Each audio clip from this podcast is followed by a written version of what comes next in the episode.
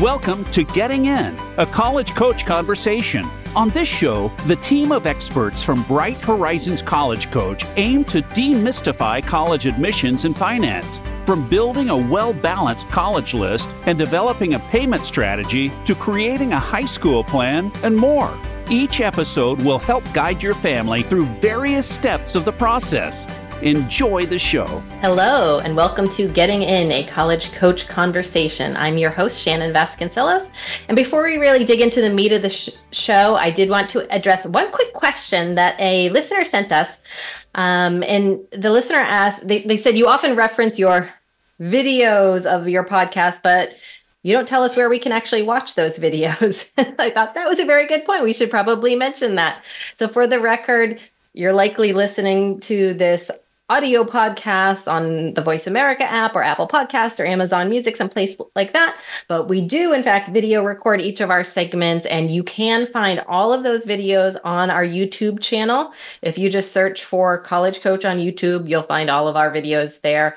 Um, we started video recording our segments back in 2020, so we've got tons and tons of great content out there that you can really sort of dig into our archives. Uh, we also share out all of those videos on our social um, channels Facebook, Instagram, LinkedIn, TikTok. You'll find all our videos there as well. So uh, if you haven't seen the videos, check them out. You will find out how devastatingly good looking all of us here on the podcast are. And I fear now that I've said that, I'm just inviting all of the nasty comments to come in. but check us out, our videos, as well as the audio version of our podcast. Uh, we do have a great show coming up for you today. In the back half of the show, we're going to talk about the college transfer process uh, both how it works at most schools and then also how it specifically works at the University of California, uh, who tend to kind of do their own things in regards to the college admissions process, uh, including the transfer process. So stay tuned for that. But first, uh, if you are watching the video, I'm dressed for Valentine's Day today, but actually, the most important celebration happening in February is Financial Aid Awareness Month. And to help us celebrate Financial Aid Awareness Month today, I would like to welcome our first guest, who is she, she's got a lot of titles and stuff going for her. She is the Director of Student Financial Aid at the University of Wisconsin Madison. She is also National Chair of the National Association of Student Financial Aid Administrators, or NASFAA, we call it. And as one of my colleagues described her. She is a certified financial aid rock star. and her name is Helen Faith. Welcome, Helen. Thank you so much. What an introduction. I really I really need to know how you get that financial aid rock star title. I'm pretty jealous I mean, of that. I am like actually a certified financial aid administrator. The rock star part is, you know, I'll take it, but I don't know of an exam that you get to take for that. I love it. And I'm actually we're going to dig mostly into your your job at Madison, but I'm actually really curious about the work you do as a national chair for NASFAA. What does that job entail? Yeah, so this is an elected position. It's a three year commitment. So you come into the role as chair elect, and I'm currently in the national chair year. So doing during this year, I mean, really the the meat of what I do is I help to guide the work of the um, of the association and of the board specifically, the board of directors, which is a mm-hmm. group of financial aid administrators as well, who are both appointed and elected to their positions. Um, so I run the meetings of the board. I um, I you know, identify people to chair various committees, to mm and I keep track of the work that these committees and task forces are completing. Um, I do a lot of presenting at various mm-hmm. regional and state and national conferences, um, and I work really closely with the CEO and and their team of leaders to make sure that we're really just staying on track with serving the membership, engaging our members and our board members, um, and fulfilling our mission um, to really improve financial aid and improve tra- training and professional development, provide that to- sort of um, of support to our financial aid administrators. That's fantastic. And and all the administrators out, out there need you more than ever, I'd say, this year, which I will get into a, a little bit. But tell me more about um, maybe more in a normal year, but you sort of your day-to-day job at, at Madison as the director of student financial aid. What does that job entail? Sure. Um, so UW Madison is, you know, it's a very large institution. and We have a large financial aid office. Um, and our office, you know, the work of a financial aid office can vary a great deal. There's always the fundamentals, though, of course, that we are packaging financial aid for our students, that we're helping them navigate those processes, that we're helping them make um, decisions so that they can afford to go to college and they can manage their debt and all of that that work. Our office also does a lot of work in student employment and student engagement to support students to be successful. Um, we support some of the basic needs work. So that's, you know, when students mm. have a crisis to cover those basic expenses um, for food and housing, that sort of thing. We're there to also help them to ma- navigate what's available to support them in addition to financial aid. Um, so in my day to day work, I'm really helping to ensure that the work of all of my different teams is moving in the right direction right? Mm-hmm, so I'm really mm-hmm. guiding and directing the work. I have an incredibly wonderful and competent team who can handle all of the operational details. So I'm not deep in the weeds of those operational details, but I'm making sure that every everyone's working in a coordinated way, that we're all staying informed as to what's happening, that we're fulfilling the um, the intent, what we're trying to support in terms of university goals, um, and that mm-hmm. we're, staying true to our own um, our own strategic plan, right? Our, our values, yes. our mission, our strategic priorities. Right. So you're serving both the needs of the students and the institution. That's where I think your job um, comes into effect. And you've been in financial aid a long time, right? I think it's 23 yeah. years at, at all sorts of schools. Okay. I'm not calling you old, Helen. I've been, been in, in about the same amount of time. Veteran, you're seasoned. That's right yeah, we, um, we try to avoid seniors so much, but yeah, yes, totally. um, but I know that you've worked at all sorts of institutions, public, private institutions, health professions institutions, two-year schools, four-year schools. What has your experience been working over this long period of time? These different types of institution. Has your job changed at all? Over the oh, years. Oh, yes, so much. I mean, of mm-hmm. course, you know, when you start out, I started out as an entry level employee, right? I was a financial sure. advisor. I did a lot of work really directly with students, you know, both in terms of phone calls, front desk, email, right? Um, as well as, um, you know, being the person who actually reviewed their financial aid application. And when they were selected for verification, which I'm sure you'll talk about a little bit as well, um, and they had to turn in additional documents, really making sure that they were, um, th- that somebody held their hand through that process, that they understood what was required of them. And then I would be the person to actually review those documents and make any adjustments, um, and then offer their aid, work with families through revision processes if they had special circumstances or other mm-hmm. changes that need to be taken into account. Um, so really all that very boots on the ground work. Um, so as I progress in my career, I'm moving from that entry level up into a director role um, and working at so many different schools. The um, the job is very different at different schools, right? Yeah. Um, many of the fundamentals are the same. You still award aid, but the way that you do it is different. The the people who are assigned to the work, the way that the offices are organized is different. Yes. And certainly when at the director level, um, at the director level at a large flag, flagship public university, you're really scanning the horizon in a different way. You're, um, you know, a little bit more outward facing um, in right. terms of interfacing, not just not just internally with my office, but um, with the division of enrollment management, with all of my partners in that area throughout the institution itself. So, you know, the colleges and schools um, making sure that I'm communicating to all of the leaders on campus around um, what they can expect around financially and how do we support what their goals are as well and how those support the university. Um, and then a lot of external work in terms of, you know, for example, serving my association, serving NASFAA, yes. Um, working with folks who are more in the kind of um, research and advocacy worlds to ensure that they have a financial aid administrator um, perspective there. Um, and working at all these different types of schools has really just given me a lot of perspective really on, on how financial aid really works at different schools, how different populations of students are impacted, um, and just you know the critical role of financial aid, but how it is a little bit different um, depending on the context. Yes, completely. And I've I've found that when if you've only worked at one college, you kind of think the way it works at that college is the way financial aid works. Right. But once you worked at two or three or different institutions, you realize, oh, there's really is some there's a lot of variety here. Right. Different opportunities, different challenges everywhere you go.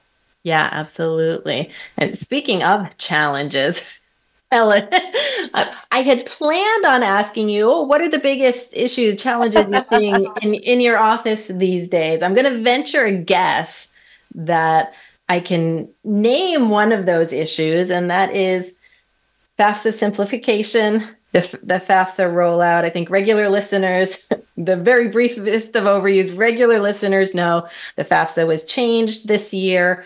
Um, and in order to incorporate all those changes, the FAFSA was delayed. It's usually open in October this year, um, not until the very, very end of December. and also, um, another change on the administrator side of things, we were informed relatively late in the process. We assumed uh, as administrators would start receiving FAFSA data as basically as soon as students could complete the FAFSA. Normally that happens within a few days. You complete the FAFSA, your information is available to the colleges that you've indicated you want to receive the FAFSA. You want to receive the data on the FAFSA. Um, this year, the Department of Education told folks colleges will start receiving FAFSA data um, by the end of January. Um, listeners, you're you're hearing this in in early February. We're actually recording January 31st. Uh, and we actually heard yesterday from the Department of Education. While I think administrators, Helen, you can let us know, we're anxiously awaiting the, that first FAFSA data by the end of January. And the Department of Education issued a statement um, informing folks that FAFSA data would begin to be sent to schools by the middle of March. And I think that that really threw all of us for a loop um, and is very much going to delay the financial aid process. So help us out here. Yeah. I, I, how, how is this affecting the financial aid process at UW Madison? Um, thank you. And that was a very good introduction to a very complicated subject. Um, yes. And what we, so the Department of Education is referring this to this as better FAFSA, better future, right? And in the end, yes, I do think the FAFSA itself, the process of applying is simpler for most students. We do know that we still have some students and some contributors, mm-hmm. so parents and spouses who are unable to get the credentials they need to be able to complete the process online. So that's been difficult.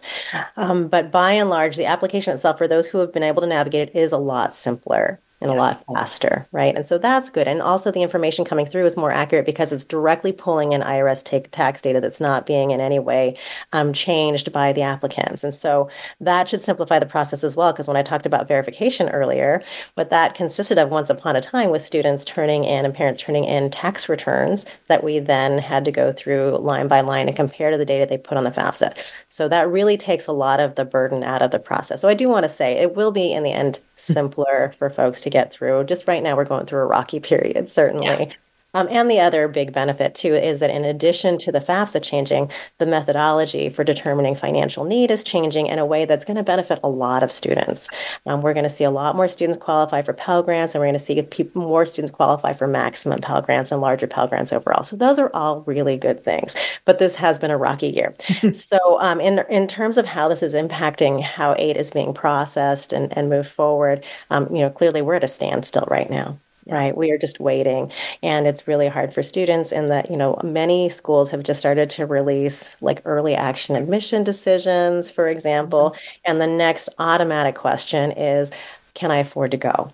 Right? Mm-hmm. and you know i have so much empathy for that situation. I, you know i remember being a college student with a long time ago yeah. but mm. But i remember how hard it was to pay for college and to figure out like where should i go to school and what do all these numbers really mean um, and so you know all these folks are calling and we're un- unable to give them any answers quite yet um, yeah. and while maybe it's some consolation to know that everybody's in the same boat when you have your heart set on a school and you don't know if you can go um, that's a really hard spot to be in and we've continuously worked in our office to try to get that aid offer out to students as quickly yeah. as possible once mm-hmm. they have that admissions decision so we are at this point we're waiting um, we normally we would have started to get those FAFSA um, data files um, in October yeah. and we would be setting up our systems and you know realize it's the same old system year after year right in general yeah. like all of the data elements were the same the way that they yeah. were calculated was basically the same um, and so we have a completely different system in terms of the data elements and how they work together mm-hmm. and what the calculations are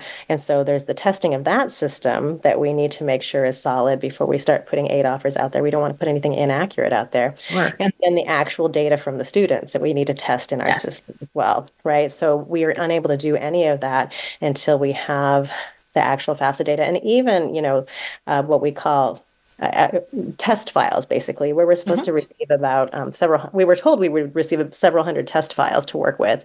Um, we only ever got three from the Department of Education, and so that has also kind of hampered our efforts to prepare. So it really compresses the time period that we have to get aid offers out to students to have mm-hmm. such a significant delay, um, and we really want to make sure that we find that right balance of getting aid offers out as quickly as we can, but really making sure that our systems, you know, as I referred to earlier, right.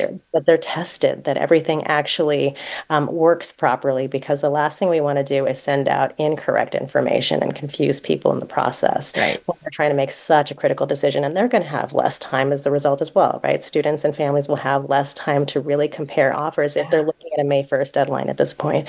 Um, we're very seriously concerned about um, whether students will have adequate time to compare those awards. I, I'm thinking along the exact same lines, and I cannot imagine colleges holding to a May 1st deposit deadline. Um, have you had, obviously, this news just came out yesterday. Have you had conversations at UW about that yet? Is there a possibility of extending the deadline? I can't speak to whether there are um, whether a deadline will be extended, but I think there's a very high sensitivity across the board. You know, nationally, especially in enrollment offices, that um, that May first may not be reasonable for every student right? We have many students who are lucky enough to be able to make that decision um, without waiting for an aid offer, um, but that's not true of any of everybody, you know, at all, right? We have a lot of students who really do need that information to make their decision, and so I, you know, we we saw a lot of flexibilities offered, for example, during COVID when there were so many yeah. uncertainties, right? We all want to make sure that the students that um, you know, students we really really want to make sure that we're serving students who come from lower income households. You know that we are giving them every opportunity to make an informed decision. And so you know what i would anticipate across you know across the country is that at the very least we'll be looking at at students on a case by case basis to offer the flexibility mm-hmm. they need because we don't want to force them to make a decision without the information they need. Completely. And i think the point you make about testing is so important and families students parents should be aware of it um, in terms of them having realistic expectations. And maybe they hear this they oh colleges will have my fafsa data by march 15th don't be expecting a financial aid offer by march 20th there's a whole extensive process right. that needs to go into get accessing the data testing the systems um, before you can start sending any financial aid offers out in typical cycle, we've had almost three months to do that testing before we start sending out aid offers. So you can imagine the stress of trying to get these out much faster. Um, but of course, we're doing everything we can in the background to prep. Um, but we have some limitations on what we can, what we can yeah. prepare. Uh, I, I don't envy you. I don't un- envy students and parents. This year is is definitely a rough one. And again, as you say, I hope long term the the goals of FAFSA simplification of making it easier for students to get the money they need to college to go to college to go to college. I hope that all comes to pass, but it seems like maybe not this year. um, now, you mentioned that there are some significant changes to the FAFSA formula itself, and many, many students will likely gain new financial aid eligibility under the new formula. There will be some students that have less financial aid eligibility under the new formula. Are you doing anything different? I'm, I'm curious for your continuing students in terms of the uh, financial aid eligibility review. Um, because their eligibility might shift significantly from what they have had in the past. Sure. Um, of course, these efforts are a little bit hampered by the fact that we don't have any actual data yet, so it's right. hard to say for sure. Um, so, in terms of what we might do differently for continuing students, it would be similar um, to what we've done just in general over the years when families have significant changes from year to year in their, you know, what historically has been the expected family contribution, what is now the student aid index, right, starting this coming year. Um, so, you know, that means that if a family sees a really big difference, they can reach out to us and we can look at their information together to figure out mm-hmm. is there um, is there a special circumstance that we need to consider? You know, sometimes we'll see big fluctuations from year to year in a family's um, EFC calculation in the past, right? Because there was a change in income, because there was a change in their household composition. So we would just take the time to to discuss with them what what changed, what drove that change in their expected family contribution, mm-hmm. um, and therefore, you know, is there are there any um, any revisions that we can make to the information to make it easier for them um, to kind of smooth out that difference. So that's the mm-hmm. same thing that we would continue to do as if a family sees a really, really big difference in how much aid they receive. Um, mm-hmm. We would want to drill down to the reasons for that and figure out if we have a way to make some sort of um, accommodation for them.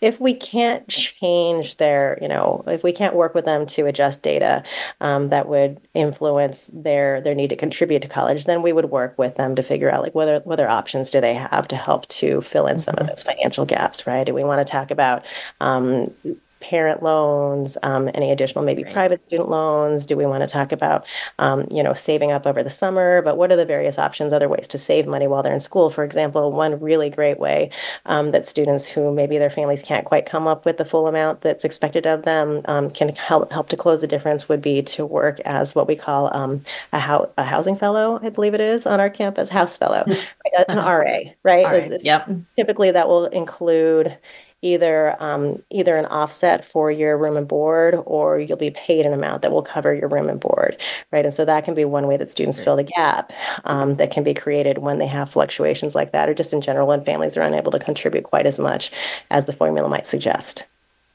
That's wonderful. And i know one particular change in FAFSA simplification that has got um, a lot of parents very worried, upset, some some um, some other choice words is the the adjustment uh, the the removal of the adjustment to the calculations for having multiple kids in college.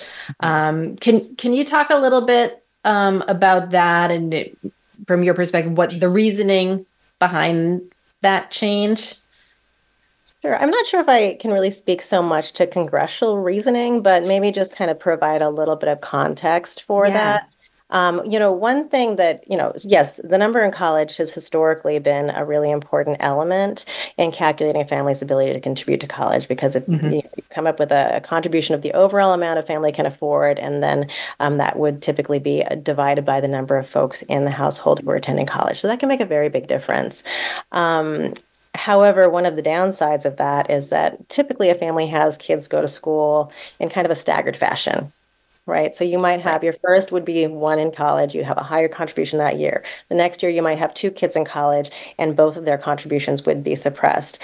But then when that first kid graduates, then that second kid in college suddenly has a big jump, right? Yeah. So in some ways, removing the number in college is helpful in that you won't have those wild fluctuations from year to year um, for a family to figure out how to navigate, and then, then you know the subsequent impact on the student's financial aid.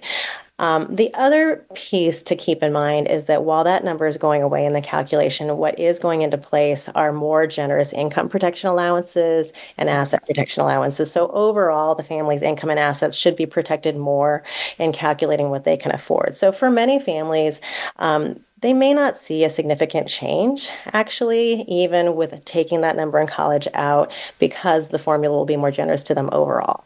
So, you know, just right. to kind of address some of those concerns in that way.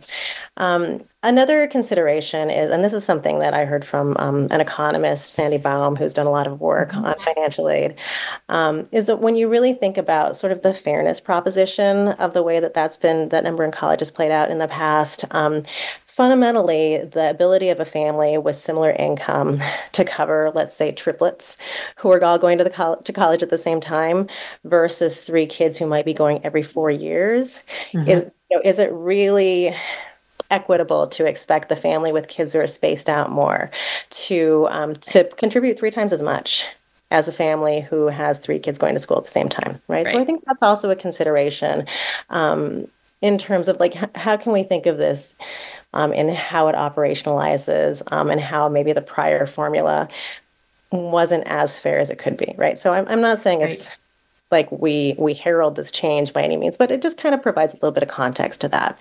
Um, all that being said, um, families are certainly, um, you know, if they're seeing big differences in um, you know, in the SAI once they receive those numbers mm-hmm. versus EFC, um, because of that number in college change, you know, certainly they can speak to their financial aid office to see, you know, what are the options to help to close those gaps for them that might be resulting from that change. I mean, our offices, you know, we're we're all, you know, of course, clearly we've got a lot going on. We're moving as fast as we can, and we'll probably receive yeah. a lot of appeals. Um, but we we would be the best place to ask those questions. That's perfect. I, that's great advice to the students out there. Don't when you receive your financial aid offer, if it's not what you expected, don't just oh, I don't have enough financial aid. I can't go to school. Don't make that assumption. Talk to the financial aid office. Uh, right. Because we're here to help you put the pieces together and figure out how you can afford college. Absolutely. Now, I could talk about FAFSA simplification all day long, but I did just want to briefly touch on another huge change in the world of higher education that went into effect for this um, admissions applications cycle was the the Supreme Court's um, ruling that race can no longer be considered in the college admissions process. And of course, that's um, the admissions process, not the financial aid process. Has that decision had any impacts on your office, Helen? It's certainly a topic of conversation in the financial aid world um, in general. Um, however, what I would say is that Supreme Court um, case and the decision was silent on the question of whether scholarships are implicated, right? So it really mm-hmm. only speaks to admissions decisions. Um, therefore, there's not a direct connection to financial aid aside from the fact that we could be admitting different students as a result, for example, right? And not necessarily right. UW Madison specifically, but just throughout the country, um, that this changes the way in which schools are admitting students to some degree. Completely. And we we are very close to being out of time and there's so much that I wanted to talk about that we didn't get to. If you're interested in UW Madison, go to their financial aid office website and learn all about all the great financial aid programs that they have there. Uh, and I guess just sort of last minute advice for we've got lots of students and parents who listen to this podcast, Helen, if they have um, questions or concerns about financial aid, where can they go for help? Always the aid office. Um, I would say always the aid office of the schools that you're most wanting to attend. Um, we at UW Madison are very fortunate. You referred to some of our aid programs that are um, really, um, really outstanding aid programs, and we've really put a lot of focus into ensuring that UW Madison is as affordable as it can be, especially with respect to our in-state students. And I think that's mm-hmm. just in general really good advice for folks across the country. Um, is look really closely at your in-state public institutions because they often are the most affordable in many respects. Um, we have a promise program, Bucky's Tuition Promise, that enables any Wisconsin resident student to receive um, four years of tuition and fees covered through combination of federal, state, and institutional grants and scholarships, um, as long as their adjusted gross income for their household is $65,000 or less, right? Which is essentially the state median. So we really want to put folks' minds to rest in terms of the affordability of college college.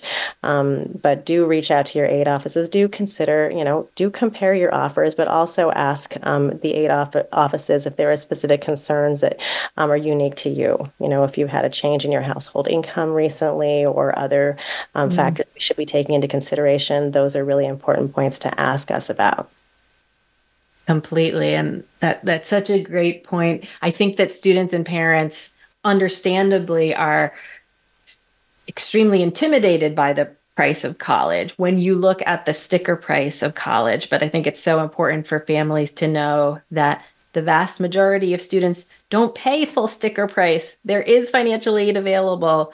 So absolutely apply for that aid. If you have questions about it, talk to Helen or the financial aid officers at, at the colleges where you're interested um, because there is help out there. And that's all the, the time that we have today, Helen. I wish I could talk to you all day, but thank you so much for joining us, especially during this very, very busy time. And I know a stressful time for both students and parents and stressful for financial aid administrators. So thank you so much for taking the time out of your, your busy, busy day to join us today.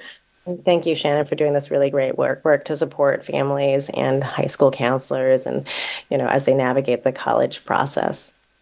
Oh, it is my pleasure. And right back at you. And listeners, stick around. We are going to be talking about the college transfer process when we come back. So stay tuned.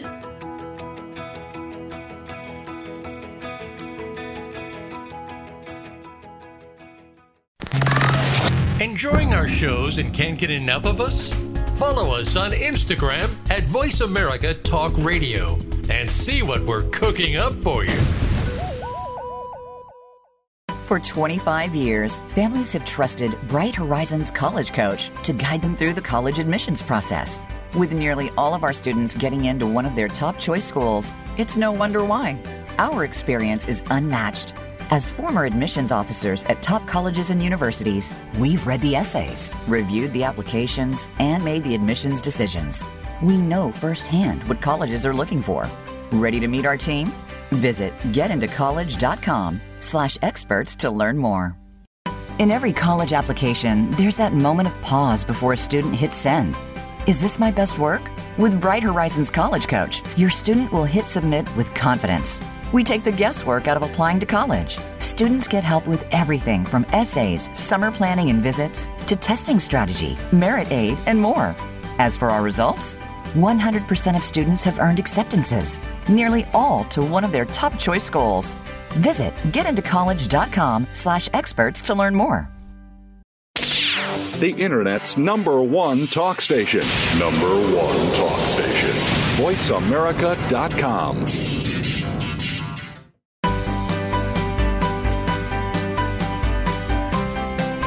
You are listening to Getting In, a college coach conversation. To submit a question for an upcoming listener Q&A segment or to suggest an idea for a future segment, please send an email to gettingin.voiceamerica at gmail.com. Now, back to the show. Welcome back, everyone. And I would now like to welcome my two wonderful colleagues to the show.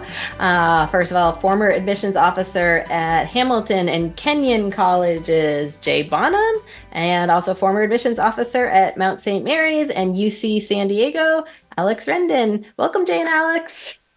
Oh, welcome. It's great to be here. Yes, so- thank you so much for having us today. Oh, I'm so excited to have you here today. And we are going to talk about the college transfer process.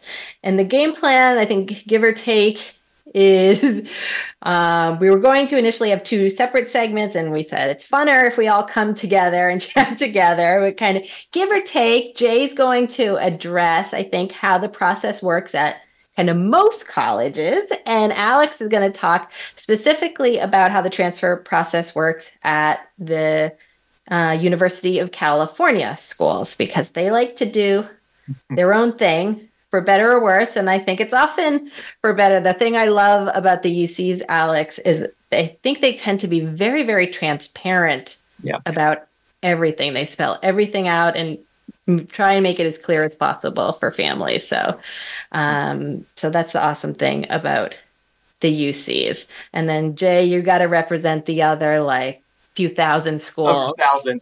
And all their different yeah. policies. Yeah. no pressure though. okay, so to start off, I think I'll start with you, Jay. Why in general do people decide to transfer colleges?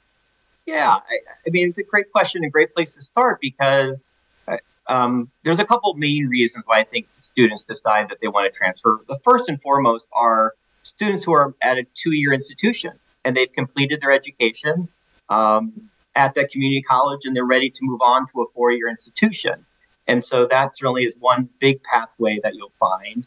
Um, another reason why some students may decide to change institutions is that maybe their academic interests have changed. Mm. They went to a particular university expecting to be major A or major B, and then they get there and they start taking some courses and they realize that maybe there's their interests lie in other areas in that their current institution may not have those programs that they're looking for. Um, I mean, hopefully that wouldn't be the case, but I know there would be some instances where it is better for the student to look at another institution um, if they are going to look for some other academic areas.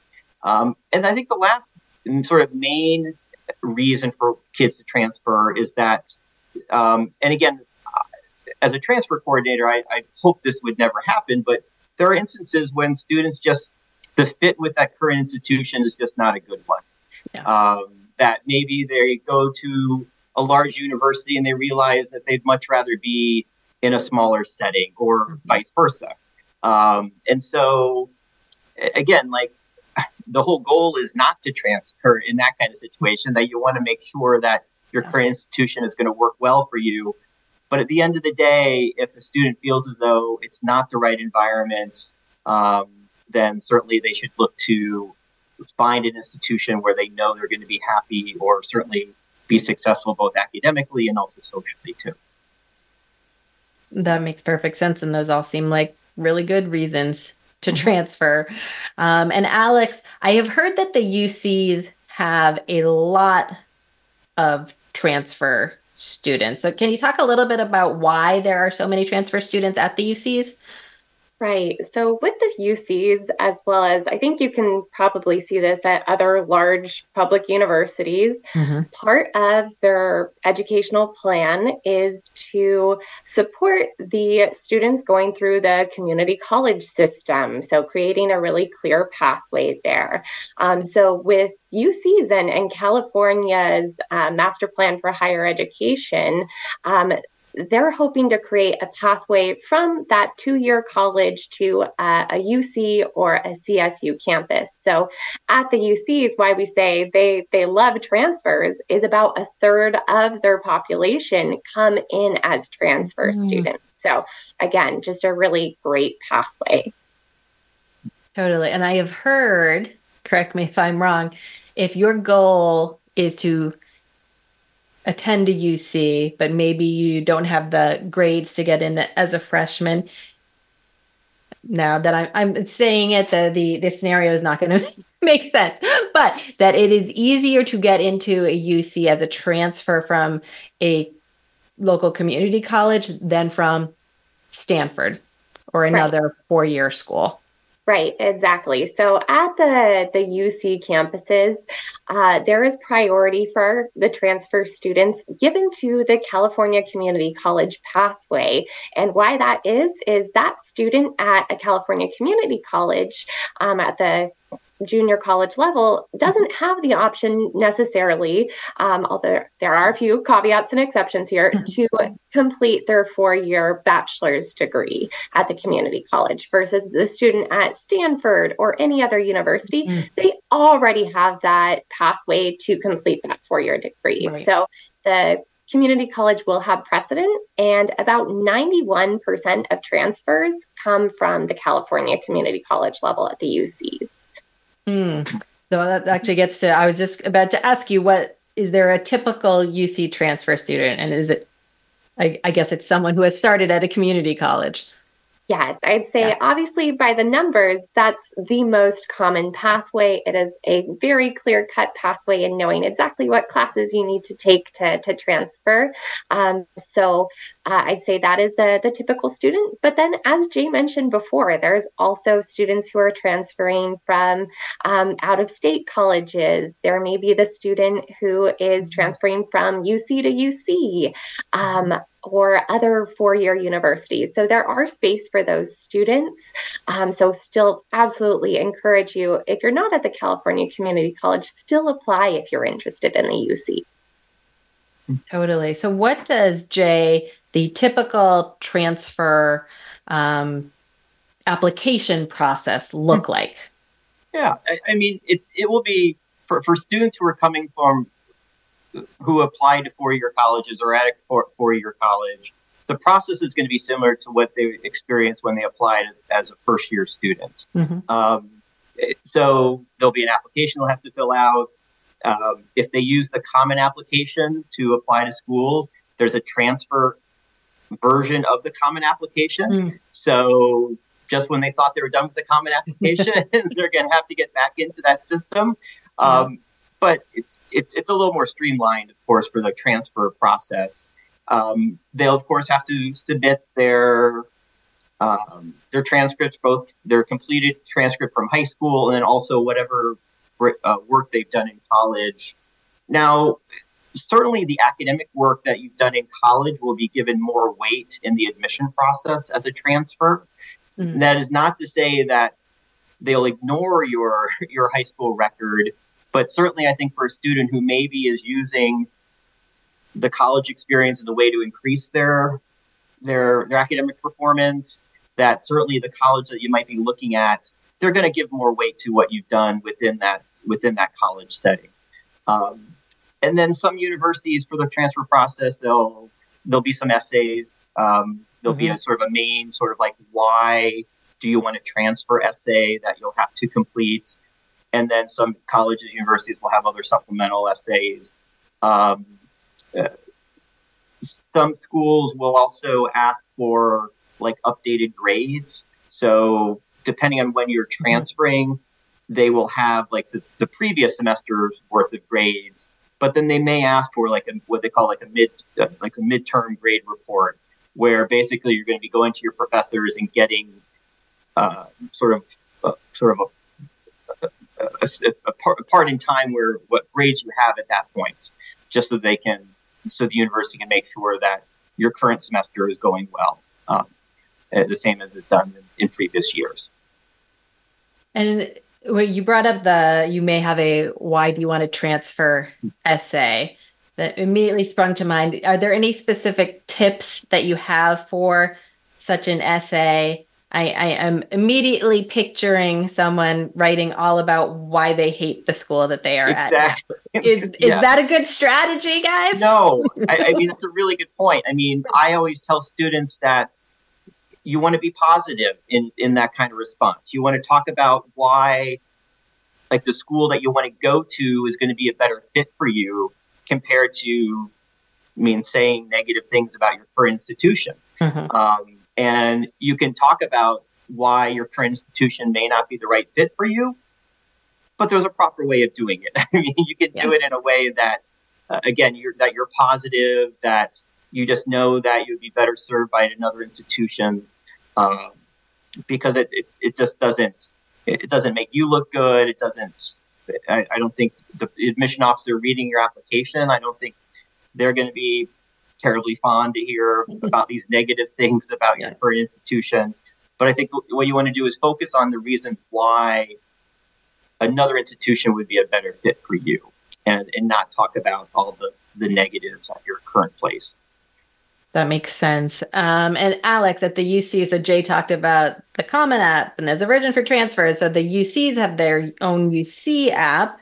What is the process different for transfer students than a first year applicant to the UCs? Yes. So the UCs, they will have their own application. Um, I will say it's it's a very similar process. So for those students who applied in high school, it will be very similar for the transfer process.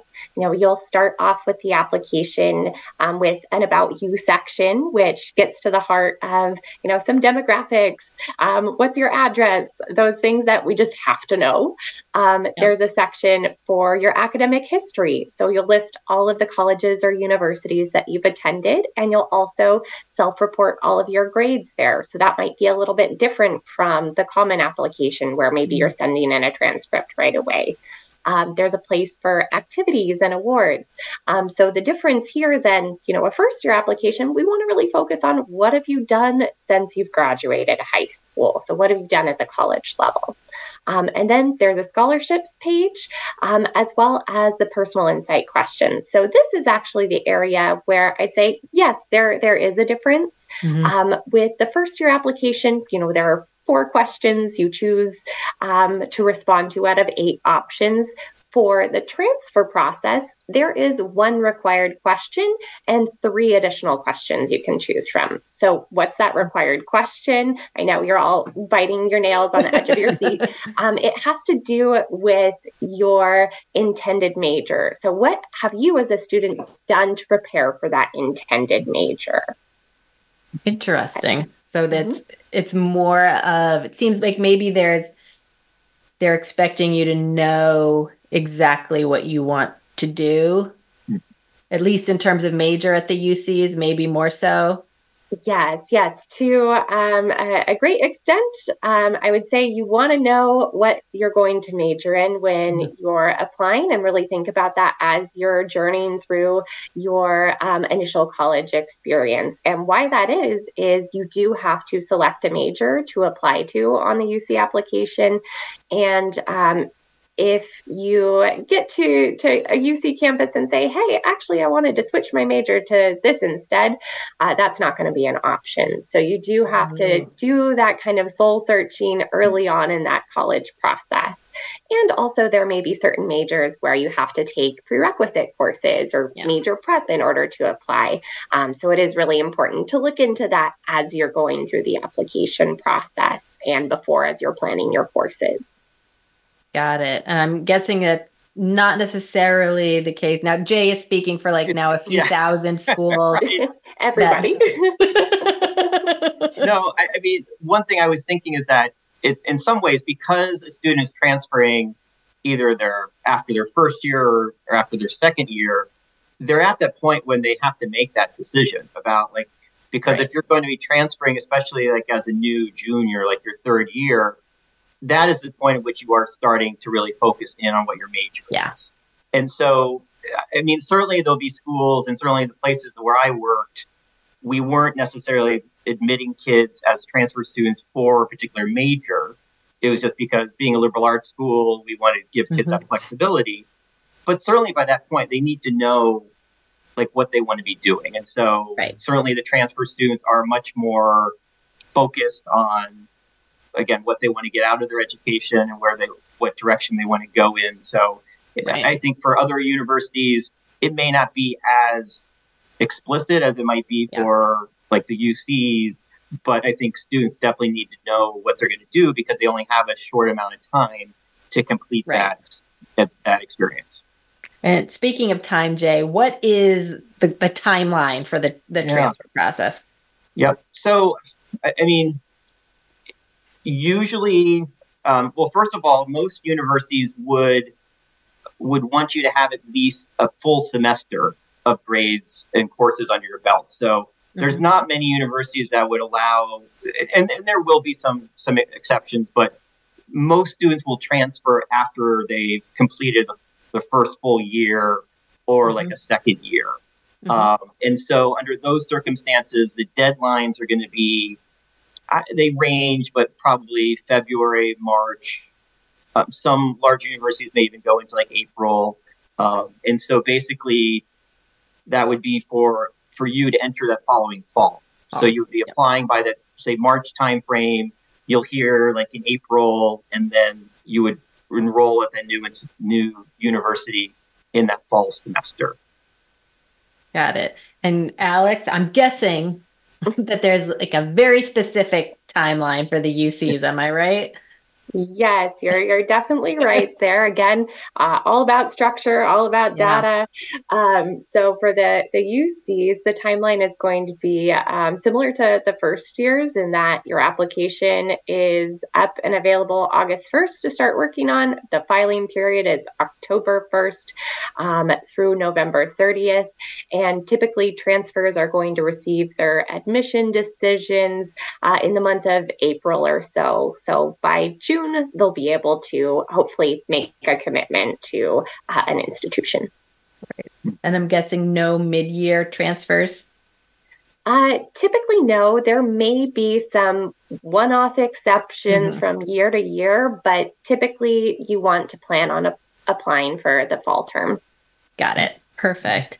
And I think this. I'll, go ahead. Oh, I, I was going to say one thing about the sort of the mid mid year transfers. I mean, they do exist. And so, like, if mm-hmm. you're at an institution and you are, I mean, utterly miserable, I mean, don't feel as though you have to, I mean, again, we hope it doesn't come to that, but don't feel as yeah. though you have to stay there. I mean, there would be some schools that would accept kids sort of in for a January semester, or maybe you might say, maybe go back home, take some classes in that mm-hmm. spring term, and then follow that process where you trans you would uh, submit transfer applications like in March, and then start at a new place in the in the fall.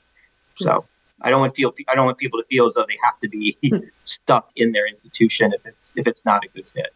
Right. That makes sense. And I think a very, very important issue to think about if you're going to transfer is will the courses that you've taken at your first institution yes. give you credit at the next institution? So, Jay, how do you know if your courses will transfer?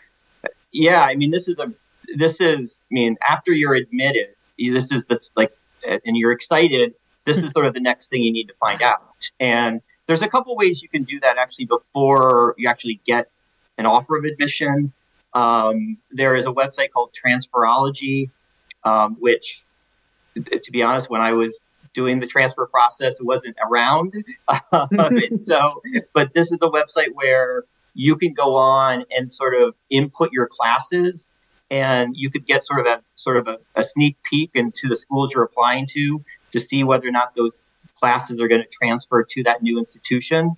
Um, but then the other thing that will happen is that when you apply, your transcript will be your college transcript will be sent to either that college university's registrar's office or it might be done within the admission office, but they will evaluate your transcript. So if you are offered admission, they will tell you exactly like how many of your credits will transfer, what what will go towards different uh, maybe requirements that that new institution is going to have but you definitely want to know like what what's going to happen because it has academic implications. You want to know like you're going to get the right classes that you're set for your major financial implications. Like you want to make sure that you don't have to stay like an extra year or extra semester. Um, so yeah this is an important part. Any questions you have reach out to the admission office. Every admission office will have someone I mean, like myself, when I worked in admissions, mm-hmm. who was the transfer coordinator and can help you to answer questions and or put you in the, in contact with the right people. So it's not something you have to do sort of on your own. How about at the UCs, Alex? I, I bet they've got a website that spells it all out. yes, I will say um, for if you're a California community college student, your best friend is going to be something called assist.org.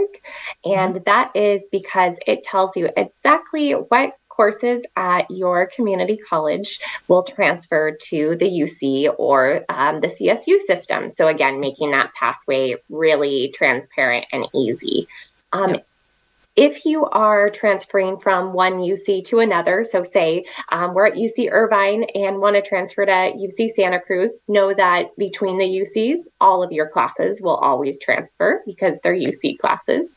Um, and then if we are an out of state student potentially or at a different four year institution, um, while there aren't those kind of formal articulation agreements, uh, what students can do is take a look at uh, their courses they've taken, take a look at their syllabus, and compare that to uh, the course catalog at the UC system. If the content seems to be very similar, likely we're going to see a transfer there.